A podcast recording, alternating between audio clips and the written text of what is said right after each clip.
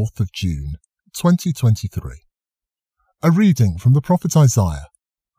I will make you the light of nations, so that my salvation may reach to the ends of the earth. Islands, listen to me.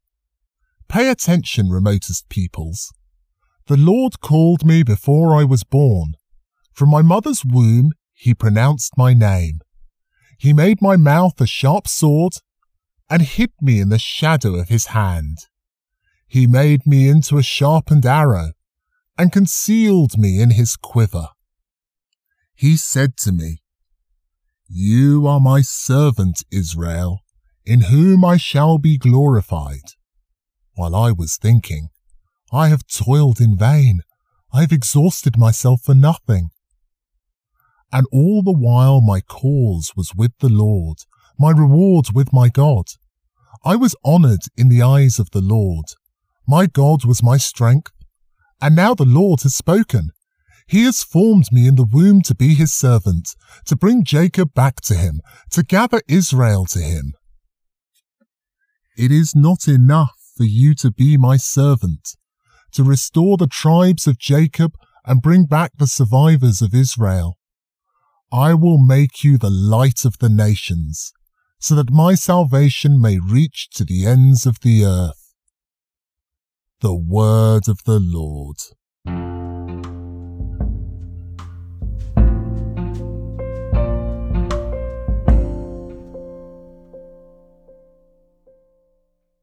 Reading from the Acts of the Apostles. Jesus, whose coming was heralded by John. Paul said, God deposed Saul and made David their king, of whom he approved in these words I have selected David, son of Jesse, a man after my own heart, who will carry out my whole purpose.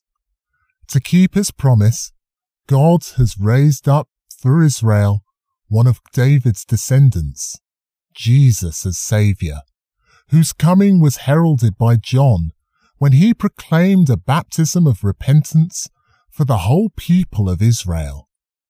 Before John ended his career, he said, I am not the one you imagine me to be.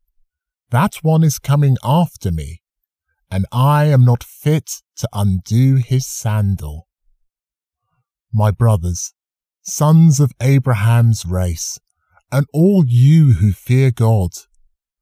This message of salvation is meant for you. The word of the Lord.